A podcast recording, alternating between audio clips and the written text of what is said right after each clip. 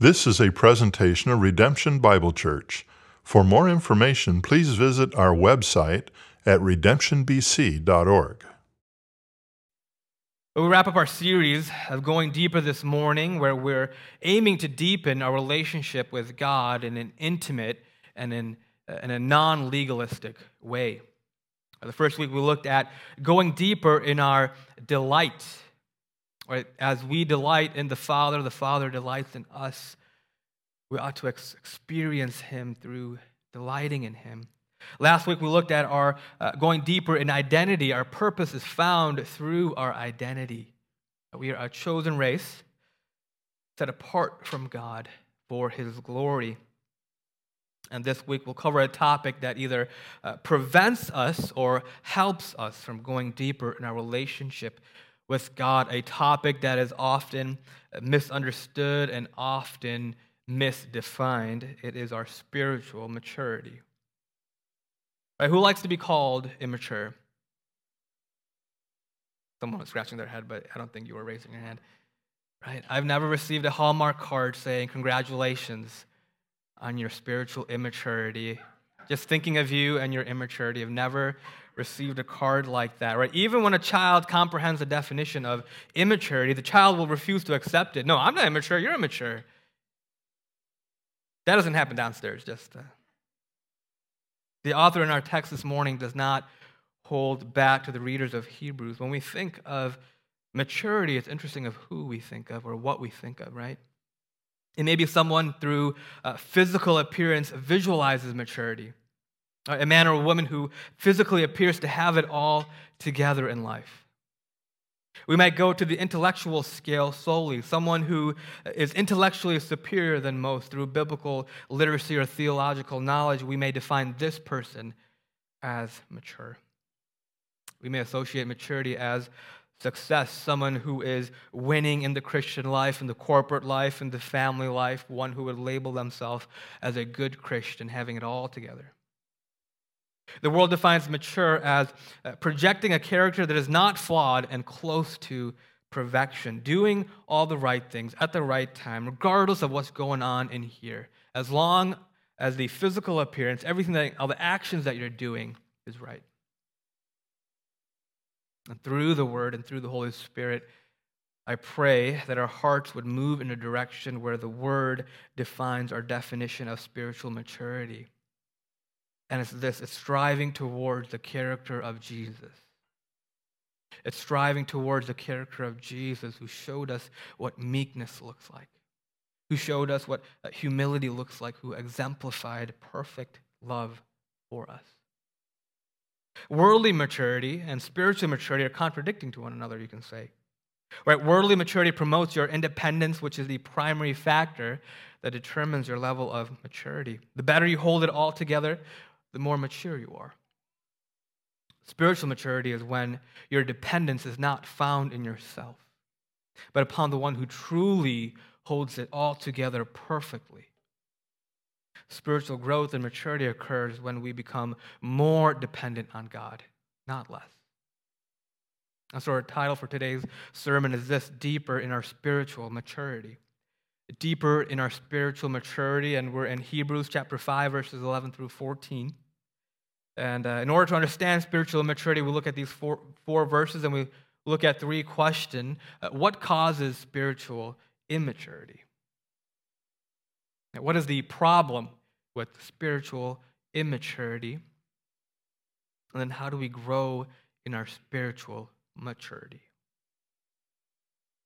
And what I want you to take away, what I want you to take away, our big idea. I want you, I want you to take away everything that I've said and everything that I'm going to say, but also this is our, our big idea as well. But it's this growing in spiritual maturity requires practicing obedience to the Word of God. Growing in spiritual maturity requires practicing obedience to the Word of God. Now let's look at the first question What causes spiritual immaturity? What causes spiritual immaturity? Let's look at the text, chapter 5, verse 11. About this, we have much to say, and it is hard to explain since you have become dull of hearing I yelled that one part. This section here starts with a new discourse and goes into chapter 6, right? Chapter 6 is connected, but our time here we'll zoom into chap- the end of chapter 5 and we'll hit on chapter 6 for a little bit. The author calls here for our faithfulness to be found in Jesus, the great high priest who comes after the order of Melchizedek. And the author here is expositionally expanding on the teaching of Christ. Right, he here, though he takes a time out in this next section to ad- address the audience here through a firm warning. See, many of his hearers have not grown enough spiritually to grasp this explanation. So he says about the purpose of Christ's incarnation, the function of his priesthood, and the meaning of his perfection to all, to all of us. About all of this, verse 11 talks about this. He says, We have much to teach about Christology, but it's hard to explain. It's hard to explain, not because the complexity of the topic, but because there is an issue here. The issue is that you have become dull of hearing. The phrase isn't commonly used in the New Testament. In fact, it's the only time used in the New Testament here. And it means this it means sluggish or lethargic. The phrase translated literally says, You have become sluggish in the ears. I'm sure we've all felt sluggish before, or maybe even right now. That's why we brew some good coffee here at Redemption. So we are not sluggish when we come in. There's valid reasons of feeling sluggish due to a lack of sleep, lack of uh, good diet, lack of exercise, a high level of stress. But regardless of the cause of the sluggishness, we all want to do the same thing as a result. Say with me. What do we want to do? Nothing. Thanks for saying that with me. If you said nap, that also counts. We want to do nothing, right? Being sluggish in the ears means becoming spiritually lazy. Notice the text indicates, though, that they have become dull of hearing.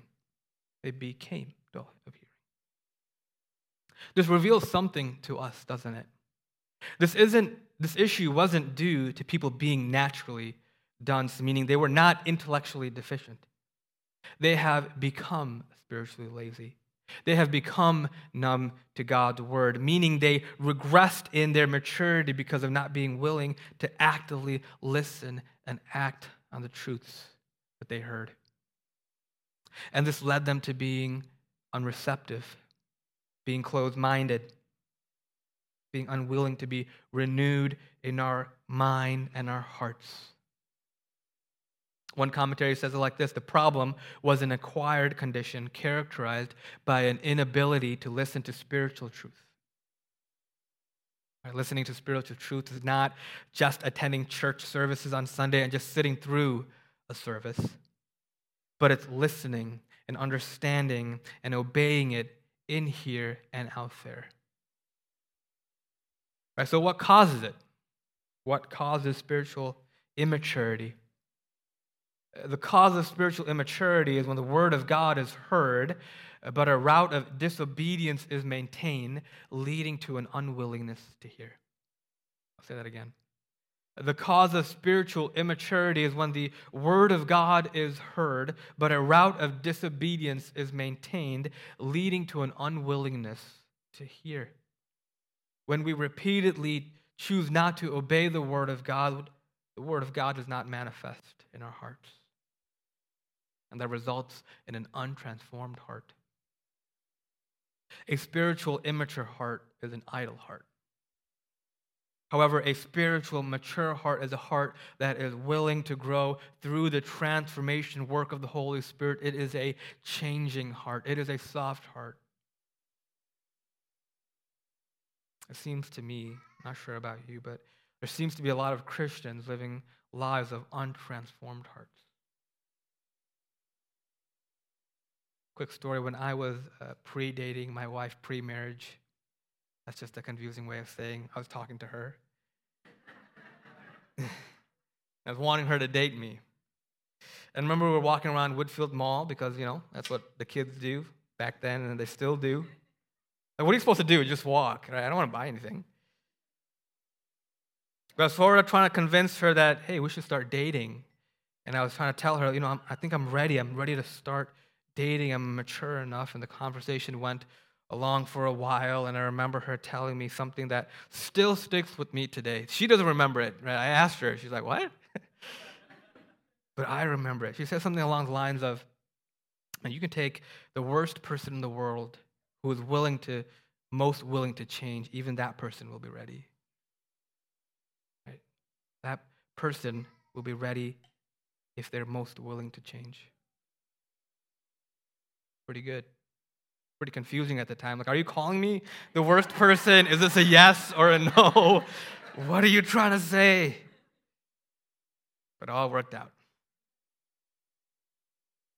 So if you're not willing to adhere to the Word of God, then you're not willing to be changed by the Word of God.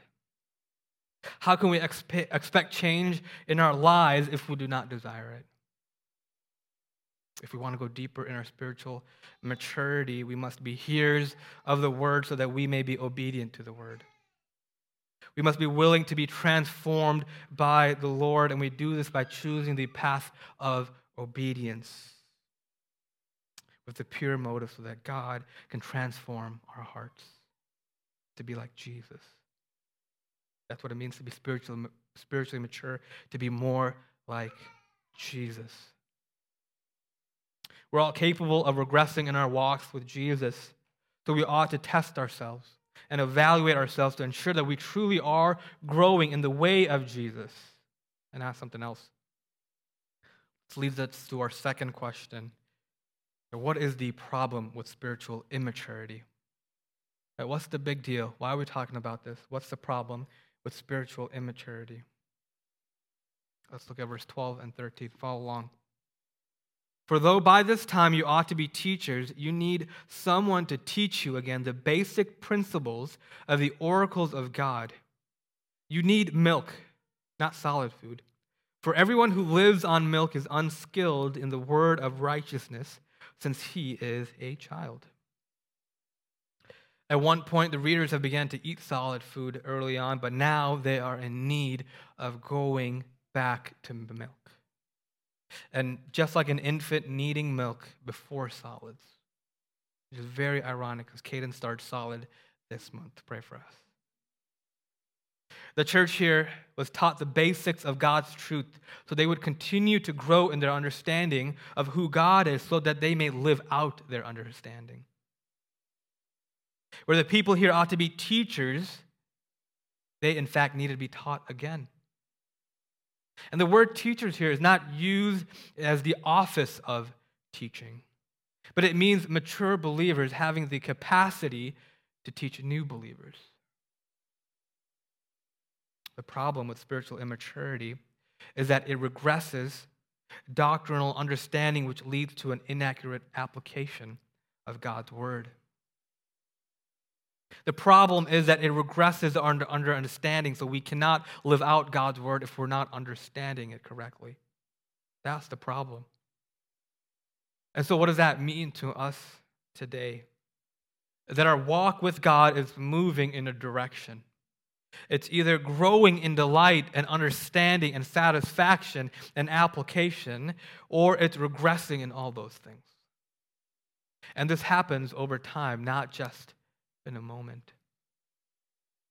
Uh, verse 12 mentions the basic principles of God.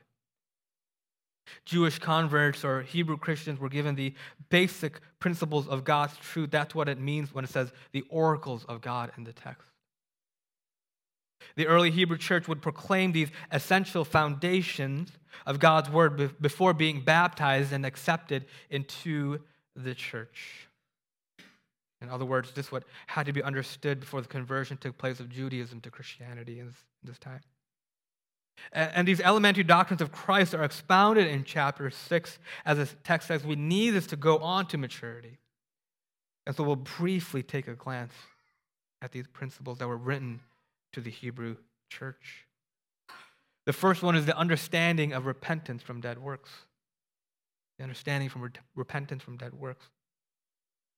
Right? It means turning away from the works of the law that promoted a false self righteousness. Meaning, not looking to the works to save you, not looking in yourself to save you, but repenting away from that, repenting away from your own sin, which leads to death. Works alone leads to a self righteousness, a false self righteousness, leading to a false self salvation. The second one is connected to the first one is this faith toward God. Faith toward God. Repent from meaningless dead works and have faith towards God. Repentance is joined with faith, which starts a personal relationship with God. Right? And this isn't a to do list. If anything, it's a, it cannot be done by us list. Hebrews says faith is the assurance of things, hope for the conviction of things not seen. By faith, we understand that the universe was created by the word of God, so that we, so what is seen was not made out of things that are visible. See, our faith in God allows us to grow in our understanding, regardless of who we are. Salvation is found through repentance and faith. And the first two principles provided the essentials of the doctrine of salvation, saved by grace. Thirdly, instruction about washing. We're really good at we're we've been become really good at this since COVID. It's not washing of hands though. It's translated in Greek as baptismos. It refers to the teaching of the difference between the Jewish cleansing and purification rites to Christian baptism. Baptism is commanded by Jesus. It's a public identification with Christ by proclamation. It is a visible sign of our symbolic death to sin with our new life in Christ. Baptism is not needed for salvation, but baptism is a response of being a disciple of Jesus. Our salvation is found alone. Though baptism symbolizes our new life, the washing of the Holy Spirit during conversion is what creates our new hearts. Fourthly, laying on hands. This could mean a few different things and it's often found in the book of Acts in the early church. It's correlated with healing and praying and commissioning and empowering through uh, to ministry or to a service through the Holy Spirit. And we may still do this right, in the church. We're laying hands on each other not to create magic or, uh, or make something special happen. But through the power of the Holy Spirit, we may be asking for His strength over a certain circumstance. I've seen this morning someone being prayed over and touching that person. We're not asking something to be done through our own power, but we're asking God who is able to do it through prayer. The third and fourth principle provided a doctrine doctrinal understanding of the Holy Spirit in our lives and how we ought to respond to Him. Fifthly, the resurrection of the dead. Uh, this focuses on our future hope. A new covenant is in place under the name of Jesus, name above all names. He is the center of this teaching. For Jesus says, I am the resurrection and the life. Whoever believes in me, though he die, yet shall he live. The gospel is our source of hope. That through faith in Christ, we may have eternal life and spend eternity with our Savior. Not through being a good person or outweighing your bad works to your good works, but our hope, our resurrection is valid and stands because of the resur- resurrection of Jesus from death. Lastly, eternal judgment. The Bible says, For we must all appear before the judgment seat of Christ, so that each one may receive what is due for what he has done in the body, whether good or evil. We will all be judged. We all have a final judgment of the one who truly is the true judge. These last two principles provided a, a doctrinal understanding of eschatology, the theology of the end times. And these doctrines all pointed them to a person, not just a teaching. It is the elementary doctrine of Christ, as it says in chapter 6. Though this was the beginning of their understanding of Jesus, some people in the church here never went beyond the elementary doctrine. Others, even worse, were regressing, meaning they were forgetting these truths, which meant they were not living it out. How can we be obedience to God's word if we're not in it to be reminded of it? One commentary puts this into context for us. It says, uh, The Hebrew Christian social environment made it easy to slip back. Because whereas pagan converts, apostasy was so obvious, a Jew who was sliding back to his old faith was less apparent. It was possible for Hebrew converts to yield gradually to hostile pressures from the old life and give up more and more of their distinctiveness of the new faith without much notice. And some were doing just that. Our eyes must be fixed on Christ for us to continue to grow spiritually. But why? But why ought we to desire to grow in our pursuit of Jesus? Why is this a better way? Why does this matter? The goal is not to be a good Christian. You point me to a good Christian, I'll point you a definition that says good and Christian. There's Jesus, and then there's us. Right, Christians are not defined by them upholding moral principles alone, but Christians are defined by who they follow Jesus Christ. And the goal of spiritual maturity deepens our relationship with God through complete surrender and dependence on God.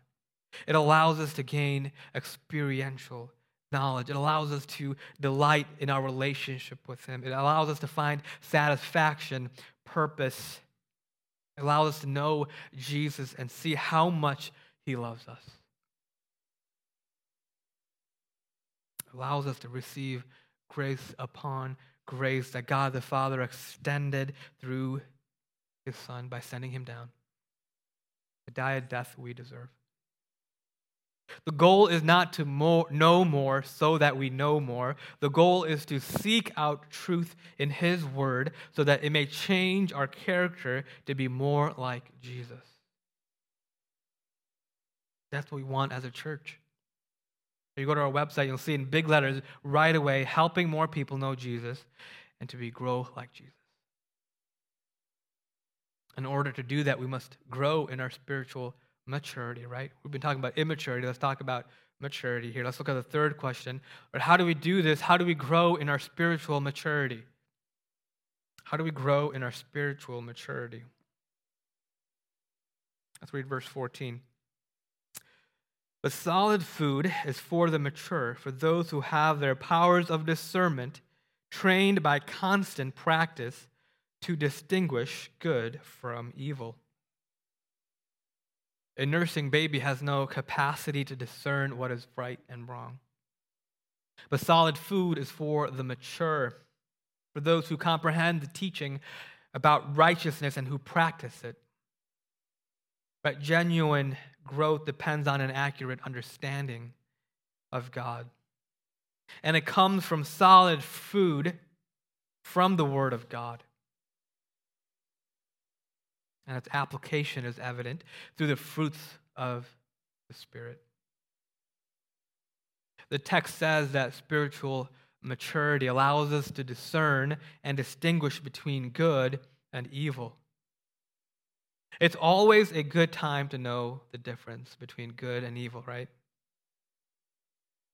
Man, especially in the world that we're living in right now, where truth is diluted, where truth is inverted, as followers of Jesus, man, it's essential to have the ability to discern what is right and wrong. It is essential to distinguish between good and evil from what's from God and what is not from God. It may not be as obvious as we think. Spiritual maturity allows us to discern what is good and evil.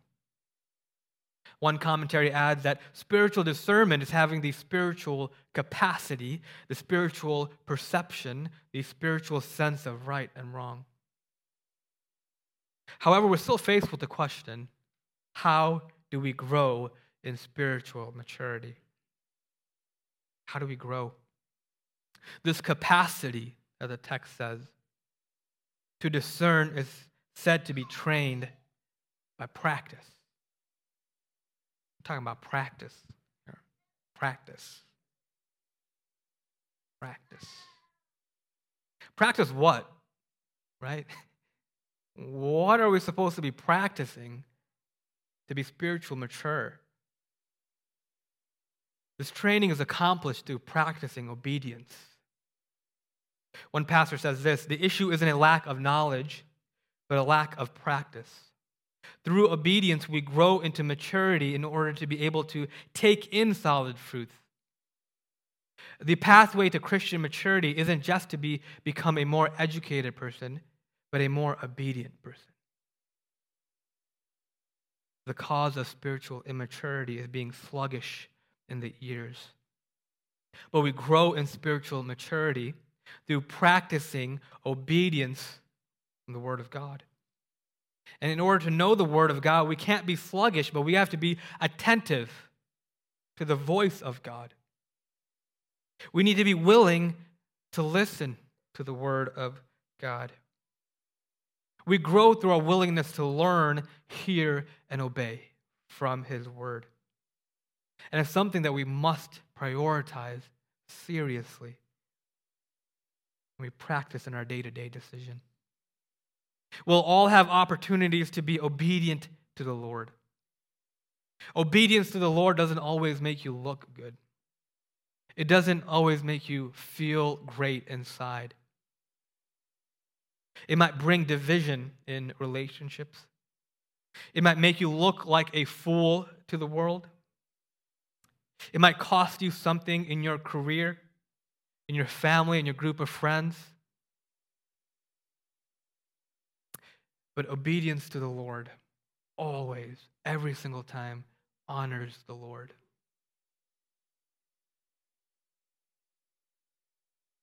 So let me ask you a difficult question this morning. Have you grown in obedience to the Word of God? Have you grown in the obedience to the Word of God? And I want to break this question down a bit more, a bit more specifically, so that we can all examine our hearts this morning. Let me ask you this Have you been listening to the Word of God? Have you been acting upon the Word of God? This last one's really important. Have you been changed by the Word of God? Are we letting the Word of God change us? That's what this book does. It is the living Word of God. My hope for the series is that we would desire to grow deeper in our relationship with God so that we would taste and experience His goodness. That we would go back into just loving our Father in heaven in a deeper and delightful way. I don't want anyone leaving here today feeling defeated feeling pretty, uh, pretty beat up, feeling like this is unachievable, or feeling ashamed. Convicted, yes, but those other things, no. Because we don't achieve maturity by ourselves. I'm not telling you to go out, go out and work harder to improve yourself. We will if God permits which is a reminder that our desire to grow comes with a desire to be dependent and directed by God. We turn to God in full dependence. See, why we could leave here this morning with hope. It's not because of our disobedience, but because of the obedience of Jesus. Hebrews 5 8, 9 says this Although he was a son, he learned obedience. He learned obedience through what he suffered and being made perfect, he became the source of eternal salvation to all who obey him. He became the source, him alone, under his name. He became the source of salvation through his obedience. Man, that is good news. That is the gospel. That is the hope for us. Jesus lived a perfect life with no sin. He is fully God. So he is all knowing, but he is also fully human. Through his life, the text said he learned obedience. What does that mean? He got to directly experience what it costs to maintain that obedience. To maintain that obedience, Christ humbled himself by becoming obedient to the point of death, even death on a cross. That's how obedient Jesus was. Jesus is. And because of his obedience, he died for us. But three days later, he walked out of that tomb, proving his identity, proving his perfect obedience, proving that death cannot hold him. And he has ascended into heaven and is waiting to return again for complete redemption. That's why we can be hopeful. See, Christ's perfect obedience allows us to grow in obedience and not to have perfect obedience. Perfect obedience will never be obtained by us. Christ's perfect obedience allows us to grow in obedience and not need to have perfect obedience. That's good news. But let me ask you this question in a different way this morning. Are you willing to grow in obedience to the Word of God? Are you willing to grow in the obedience of the Word of God? Are you willing to listen to the Word of God? Are you willing to act on the Word of God? Are you willing to be changed by the Word of God? Are you willing?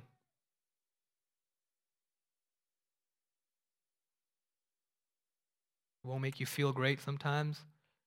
It won't make you want to talk to people.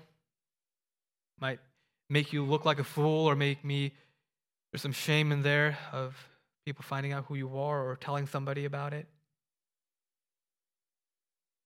But through our willingness, we get to honor the Lord. This is how we grow in our obedience. We get to practice it. And my prayer is that you would say yes to this question and be attentive to what God is working in your heart right now. Don't ignore the moment, but listen to the Spirit, act, and be transformed by the living Word, the Lord, by the living God of the universe. He's always working. We just got to let Him work in our hearts. It's a difficult task to be obedient to the Word, but it is worth it because the song we just sang Jesus is better. The way of Jesus is better. Whatever God is putting in your heart right now, it is worth pursuing Jesus through obedience. Right? Jesus, He paid it all. My favorite song. All to Him, including our obedience. Not a perfect obedience. We can't offer that to God. But that's what He has given to us. All to Him, including our desire to grow in obedience, we owe. Christ's perfect obedience allows us to grow in obedience and not need to have perfect obedience. So let us grow in our obedience as a response to what Christ has done to us. Take a moment and pray.